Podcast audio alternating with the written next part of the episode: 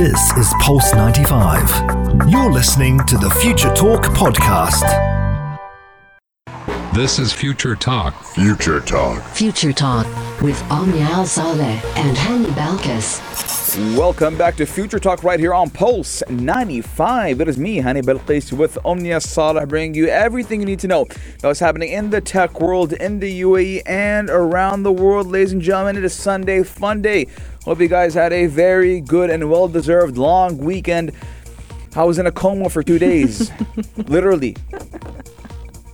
Uh, Why- I'm that's not a joke. I know. I'm not surprised by that. I mean, you were waiting for this long weekend, and I'm sure a lot of people were so excited for it. But it's always hard to come back to a new work day, a new Sunday after a long weekend. No, that's fine. I'm actually really excited on you today. excited. Yes. I am as Are well. you not excited, I'm so excited. We have a packed show in store for all Yeah. of you, starting with the UAE because we're going to be talking all about the brand new updates that are coming to Al Husn application. This app has become our lifeline during the COVID 19 pandemic, especially for those living in the Emirate of Abu Dhabi. So, what are those new updates and how are they going to be coming in handy? We're going to be sharing all of that in just a few moments. Yes, and Facebook has made headlines once again, ladies and gentlemen, as they have encrypted their messenger calls, and it is now in a move to kind of, you know, say, hey, our calls are private and they're secure and they're encrypted.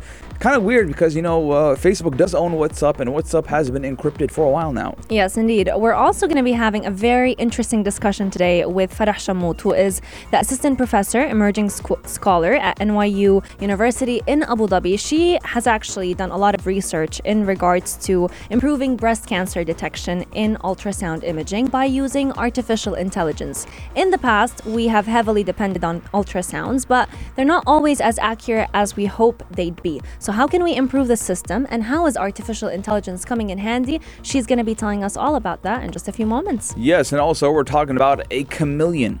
Mm-hmm. I mean, when A you, lizard. When, when you hear about chameleon, what, do you, what, what, what is the first thing that comes to your brain? Camouflage. me big eyes. you know, you know, you've seen one, right? Yes, I've Have you ever one. touched one? Of course not. I've had them on my hand before. Oh my god, back no. Hmm. in Florida. So, so in, in, in Florida, you know, there's a lot of them, yeah, and you know, Floridians are kind of crazy. they You know, love them. they ig- iguanas, you know, Oh, lizards, God. huge lizards in the backyard. We used to run after those when we were children. But you know, I've touched a uh, what's it called, one? chameleon. And it was pretty big. Yeah, I Its know. eyes were like that. Oh my god. So crazy. It gives me nightmares sometimes. but uh, today we're talking about how a scientist has designed a robotic chameleon that crawls and even changes colors. Now, synthetic skin. That's what all I can t- I can say. Ladies and gentlemen, we're going to be taking a short break, but when we come back, we're talking all about Al Husn app and the changes to it that just might change your life. Pulse 95. Daily digital news. Bits and bytes connect our world. As often as you use your social media applications, right here in the UAE, there is one app that there is no way you're not going to find it on every person's phone. And that app is Al Husn. It has become our lifeline during the COVID 19 pandemic, and a lot of people kind of depend on it to find out their PCR test results, sometimes print out PCR test certificates, as well as use it to enter the Emirate of Abu Dhabi. But today, we are talking about an announcement that came regarding this app and how it has actually been updated with some important new features. One of them being having the green QR code, which we've always seen, but now it's actually becoming a live QR code, as well as including your travel history, certain certificates, as well as vaccine information. Yes, now the app does feature three colors. We're talking about green, gray, or even red.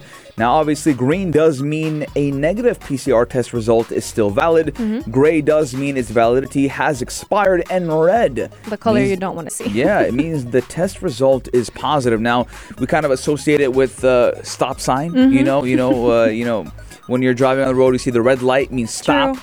So when you see that, you gotta stop work, you gotta go back home Mm-hmm. and quarantine. And hopefully, you guys never get that red sign or red QR go- uh, code again. But starting August 20th, entry to most public places in Abu Dhabi is limited to those who are only vaccinated and exempted from vaccination and participants in vaccine trials. Now, there must be proof, and that proof will be shown via Al Husn app. And we've been seeing Al Husn app being used heavily in the UAE, not only to enter Abu Dhabi, but to move around Abu Dhabi. And even at a point going and coming from Abu Dhabi International Airport. Yes, indeed. And now, actually, even right here in the heart of Sharjah, university students are going to be using it heavily. I can tell you for a fact, the American University of Sharjah, they're not going to be allowing any student in How was it, Omnia? if you don't show the green PCR QR code on upon entry. How was it going back to campus? I'm not yet back on campus. We go back Mm. on the 29th, but there are so many forms about mm, mm, mm. filling up your COVID I, I return heard. form. I heard there's gonna be some classes, some. Almost all, actually. So I can tell you for Mm. So a do you, do you think that you'll have to, you know, show your QR code bef- to. before going into class? yeah.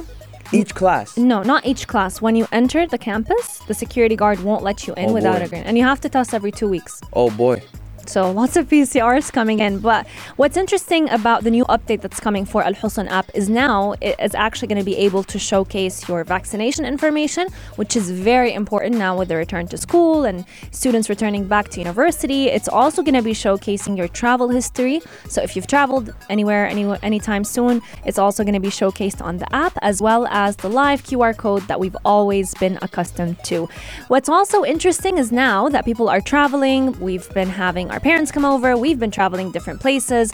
All of those tourists can actually be added to residents um, Al Husn application. So you can actually add your parents, your children to the application itself and showcase their results as part of Al Husn app, even if they're not old enough to have their own version of Al Husn app. Yeah, and I do believe because of that update, I got signed out. Ooh, Right? So you 'Cause gotta I'll- sign in again. I gotta sign in again, and users can log in using their Emirates ID, Unified ID, or even their phone number. I will be doing that in a couple of minutes. And uh, ladies and gentlemen, I just want to know how do you guys feel? I feel much safer, to be honest. I mean, especially for university students, a lot of kids are, you know, there's a lot of memes Omnia online. You know, be like uh, 2019 senior in high school, Yeah. 2021 sophomore in university, right? And they haven't been on campus for a day. Honey, I've I think I during my entire masters I've been to campus on my first uh, semester and my last semester. But let's That's be, it. let's be honest, Omni. You as a master student, you kind of you don't really care about the campus. But you miss You know- the life of it, you know. Because you're a working person, you go, you do this, but you know, for some, for a university Yeah, student you miss out. who only has university, you know, I feel like a lot of people or a lot of students are like, man, I wish. They always tell you they're the best four years of your life if Yeah, you've well, had them we during. them. If yeah, if you've had them during COVID, you've kind of missed out on some of the most fun years of your life. Well, hopefully soon, I do believe by next year, mid uh, 2022, we should have life back to normal. But ladies and gentlemen, we're taking a short break, but when we come back, We're talking all about Facebook Messenger, introducing more private conversations. and that just might trigger something. Maybe a lot more privacy concerns. You're listening to Pulse 95. Daily digital news. Bits and bytes connect our world. Private. we got so excited. You want to talk about Facebook, Omnia? I want to talk about privacy. Oh, I know Omnia, ladies and gentlemen. She's very, you know, keen on her privacy. You know, I'm I'm sure Mark, Zuck- Mark Zuckerberg wants to know Everything. everything about Omnia Saleh. Everything about future talk. no, I, I don't think he's very interested in me. I think he's interested in you a lot. I think we're all interested in privacy, and that's why we're talking about Facebook Messenger and how Yeah. they're actually rolling out encrypted calls nowadays, which I have a lot of thoughts regarding on how encryption kind of goes. Thought or thoughts? Thoughts. Okay. Thoughts to be more specific. But, you know, whenever we're talking on voice calls, video calls, a lot of people are actually very wary. They they're they take their precautions whenever they're on these calls, whenever they're talking about certain things. You always, I, personally have heard a lot of relatives say, oh, a lot of people are listening on these conversations. You know? Omnia, it's it, it's very funny. I'll tell you why. Why? Because you know, as soon as you said calls and talking on the phone, Yeah. it reminded me of our conversation last week. Hello, Casey. The- you know, when people start screaming when they're When you ta- talk internationally. internationally, right? And then I was like, man, Hanny, don't laugh, right? She doesn't know. She got to laugh too. And then you said relatives. Yeah. And then, you know, it's kind of put the icing on the cake. it's the same situation Same once again. Same situation. You know, there is an inside joke Mm. with, you know, hey, they're listening to us, right? Mm-hmm. And it's been an inside joke for as long as I can tell. I mean, even when we're gaming sometime, you know, Omni, it's went to that point. Yeah. So I have friends who use hacks on games. Okay. Right? They'll Yeah. hack a game. You know, like Cheat codes, Cheat codes. whatever. Yeah. You Yeah. know, they'll be, they want an aimbot. They want to get an insta kill. Yeah. So I'd be like, hey man, that hack is working really good. He's like, no, no, no, no, no, don't say it. It's not a hack. It's not a hack. I'm like, dude, what's, what's wrong? He's like, they're, they're listening to oh us, Oh my god. right? So I mean, that that is that is the new inside joke, or you know, I don't think it's an inside joke anymore at this mm. point. A lot of people kind of say it publicly. But you know, Facebook on Friday has actually began rolling out encryption for voice or even video calls that are made through its application, which is called Messenger, and it's actually a texting app and even a calling and video calling app, which is you know uh, embodied into Facebook app. Yes, indeed. Now, when we talk about encryption, a lot of people are like, what is encryption and how does it make a difference on our own privacy? Encryption basically means it's kind of like whenever you send out a message from your phone, it's in a secret code until it receives or it's received by the person you are sending it to. So the only people who are capable of reading that message is yourself and the person who receives it. This is exactly what Facebook is trying to do with messenger calls, texts, you name it. They want conversations to be fully protect- protected from the moment they leave your device until you, they reach the receiver's device. This does mean that no one should be able to find out what it is that you're talking about, including Facebook. Facebook says that they're not going to be listening on to conversations or what chats So are So they being were doing sent. it before. Like, hey, we're not gonna Yep. listen to you guys anymore. I mean, We've learned our mistake. And you know, you guys, you guys don't stop. talk about anything interesting, anyways, right? So you know, we're just giving you that encrypted, you know, that privacy feel. The thing is, a lot of people expect that their calls and chats are already encrypted. You know, some people don't realize that Facebook, WhatsApp kind of listen to conversations, mm-hmm. especially when they say that they're training their artificial intelligence. Most of the time, it's on chats, it's on our own commands to these applications. But now, Facebook has been testing encrypting group chats and calls on the application itself, as well as direct messages on Instagram. So they're also planning to introduce encryption over there, which makes me wonder why has it not been there since the get-go? I mean, what kind of what kind of content do you talk about on Instagram, right? I mean, if it's a, you know, I feel like Instagram is very broad. True. You don't have, you know, those interpersonal connections or conversations on Instagram. But at the end of the day, it's Does anyone even use Instagram video calling? DMs I'm talking There, about. there's video calling. yeah, there is, but, I don't feel like use anyone uses it, honestly. right? Let us know your guys' thoughts for 215 do or Etisalat or on Instagram at Pulse95 Radio. We're taking a short break, but when we come back, We're talking all about using artificial intelligence to better detect breast cancer cases. How is that going to be coming in handy? We're going to be having a very interesting conversation with the assistant professor, emerging scholar at NYU University in Abu Dhabi, Farah Shamout, who's going to be giving us all the details in just a few moments. yes, keep Pulse 95 locked because we're going to be right back. Pulse 95. Check this out. Check this out.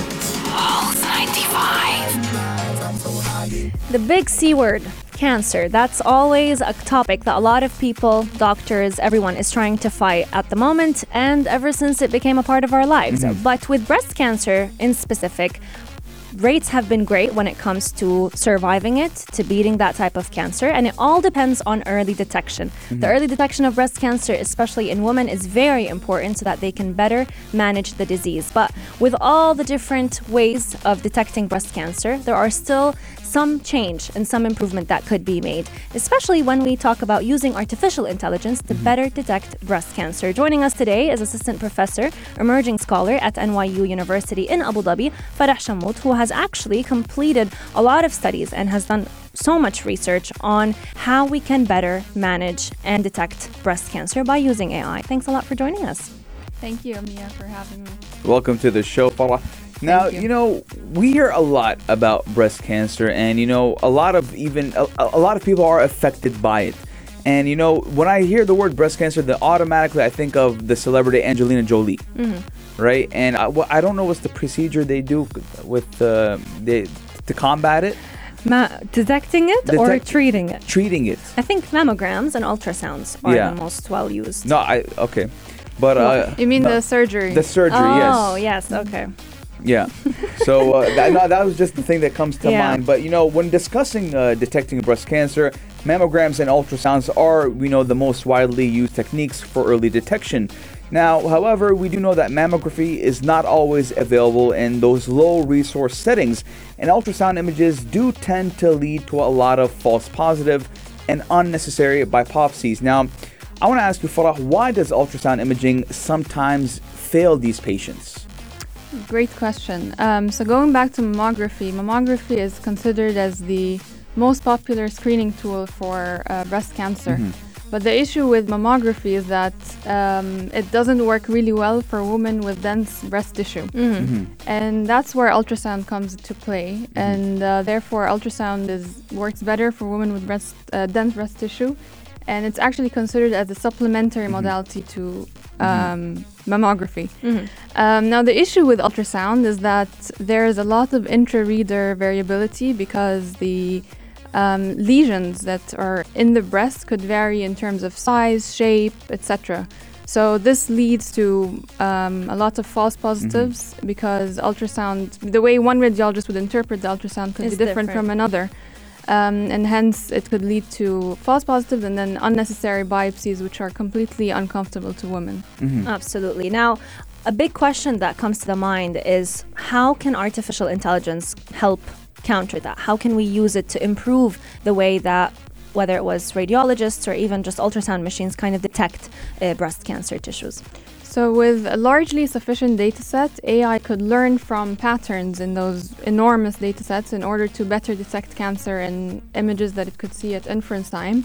Mm-hmm. Um, and what we're trying to achieve in our work is to actually assist radiologists. So, we want AI to be sort of an additional tool mm-hmm. that can help them augment and improve their decision making. Mm-hmm. Now, we're going to be taking a short break. Yeah, and yeah. I believe with machine learning as mm. well, I mean, there won't be as much false positives, or if True. any at all, because obviously you're feeding the AI that information, and it should be detected, uh, you know, uh, truly. But we're go- again, we're going to be taking a short break, and when we come back, We're talking all about how this artificial intelligence is going to be kind of mimicking the way the radi- radiologist would basically read an ultrasound. If you have any questions for Farah Shamout, make sure you share them with us at 4215 Do It Salat or sign into our DMs at Pulse 95 Radio. You're, listening, to Pulse 95. Pulse 95. This is Future Talk. Future Talk. Future Talk with Omnia Al Saleh and Hani Balkis. Today, we're talking all about early detection of breast cancer. And for those of you who don't know, breast cancer is actually the second most diagnosed cancer in women. It affects one in mm-hmm. eight women in the United States and definitely in different parts around the world. But whenever we're talking about cancer, early detection is always key because it could personally or first off help kind of treating that type of cancer, but also it increases the survival rate. Today, we're talking all about detecting breast cancer with using AI. Joining us today is Farah Shamout, who is assistant professor, emerging scholar at NYU University in Abu Dhabi. She has done a lot of research and many studies on real life data uh, when it comes to kind of improving how ultrasounds read breast cancer imaging by using artificial intelligence. Thanks a lot for joining us. Thank you. hope you're having a good time on the show, ladies and gentlemen. Now, I just actually learned that men can get breast cancer. Farah told us uh, during the break it's possible, and now you didn't know? I- you were I surprised? Yeah, I kind of got scared for a second. I was like, no, my ch- I'm at risk. I'm at risk I'm as at well. risk too. Yeah. Um, Farah, we wanted to ask you a little bit about how this artificial intelligence is capable of reading ultrasound images. Now, we know that with radiologists, they kind of do the ultrasound imaging, they take some time, they generate a report, and a lot of the times, different radiologists can interpret these images in different ways. So, how does the AI interpret these images? And does it create a more standard way of reading those images when it comes to comparing it by how humans do it? So, just to give you some context uh, for the listeners, an ultrasound exam consists of several images that the ul- that's collected through using the ultrasound probe. And so we try to design our AI or what we call a deep neural network, um, or you can also think about it as an algorithm, um, to sort of assess those images in a similar way to a radiologist. So what the radiologist does is that they look through roughly all the images with an ultrasound exam for abnormal findings. And in a similar way, our network first looks through all the images within an ultrasound exam and generates a, let's say, prediction, a per image prediction, on whether there is a breast, um, if there's malignancy or malignant tumor. Which are basically like the bad cancer. Um, yeah, the it's the, cancerous the cancer. Yeah. um, and then the what the radiologist does next is that they actually uh, concentrate on the images that they think would contain those suspicious lesions or Mm. would contain cancer. And similarly, our network then combines the information it receives from all those images, but then it uh, assigns attention scores or Mm. sort of let's call them importance scores scores to each image in order to prioritize the images that contain uh, the most useful information. Mhm. And then eventually the uh, radiologist just combines uh, all the information that they've assessed through the images in order to come up with a full diagnosis. And our network does the same, and it comes up with a breast level prediction from those image level predictions that I just mentioned. Mhm. Uh, so we try to sort of mimic the radiologist decision making process as much as possible. But it's interesting that you mention that there are basically like scores. So this, at least, I feel like would give some room of error, or at least some kind of forgiveness when it comes to these scores. So these scores just showcase this is a higher rate or higher risk Mhm. of this tumor being malignant or cancerous versus this tumor being, you know, non-cancerous. No need to pay So attention. like a to scale, it. right? Yeah. Yeah, it's you can think about it as a probability estimate. So it's like Mhm. 10% versus 90%, and this Mhm. illustrates the models or the AI's confidence in True. its assessment. So, so let's say, for example, AI detects 70% um, that it might be breast cancer, right? Will then a human go over it? That's the plan. So Okay. we, I'm personally not uh, still convinced that we can uh, rely on AI Mhm, fully. mhm. I think Mhm. it needs to be a hybrid sort of relationship between the AI and the human radiologist. And how long have you guys been working on to create this AI? Uh, we started working on this in February 2020, so just Mhm. before the pandemic, and uh, we recently released our paper um, on arXiv. So if you're Mhm. interested in reading more, you can find more details there. And That's you, nice. you, you did mention the COVID 19 pandemic. Was it a little bit hard, you know, working throughout the pandemic? It was definitely hard. Um, one advantage of our research is that we can all do it all remote. So because it's computational, we can access our servers remotely.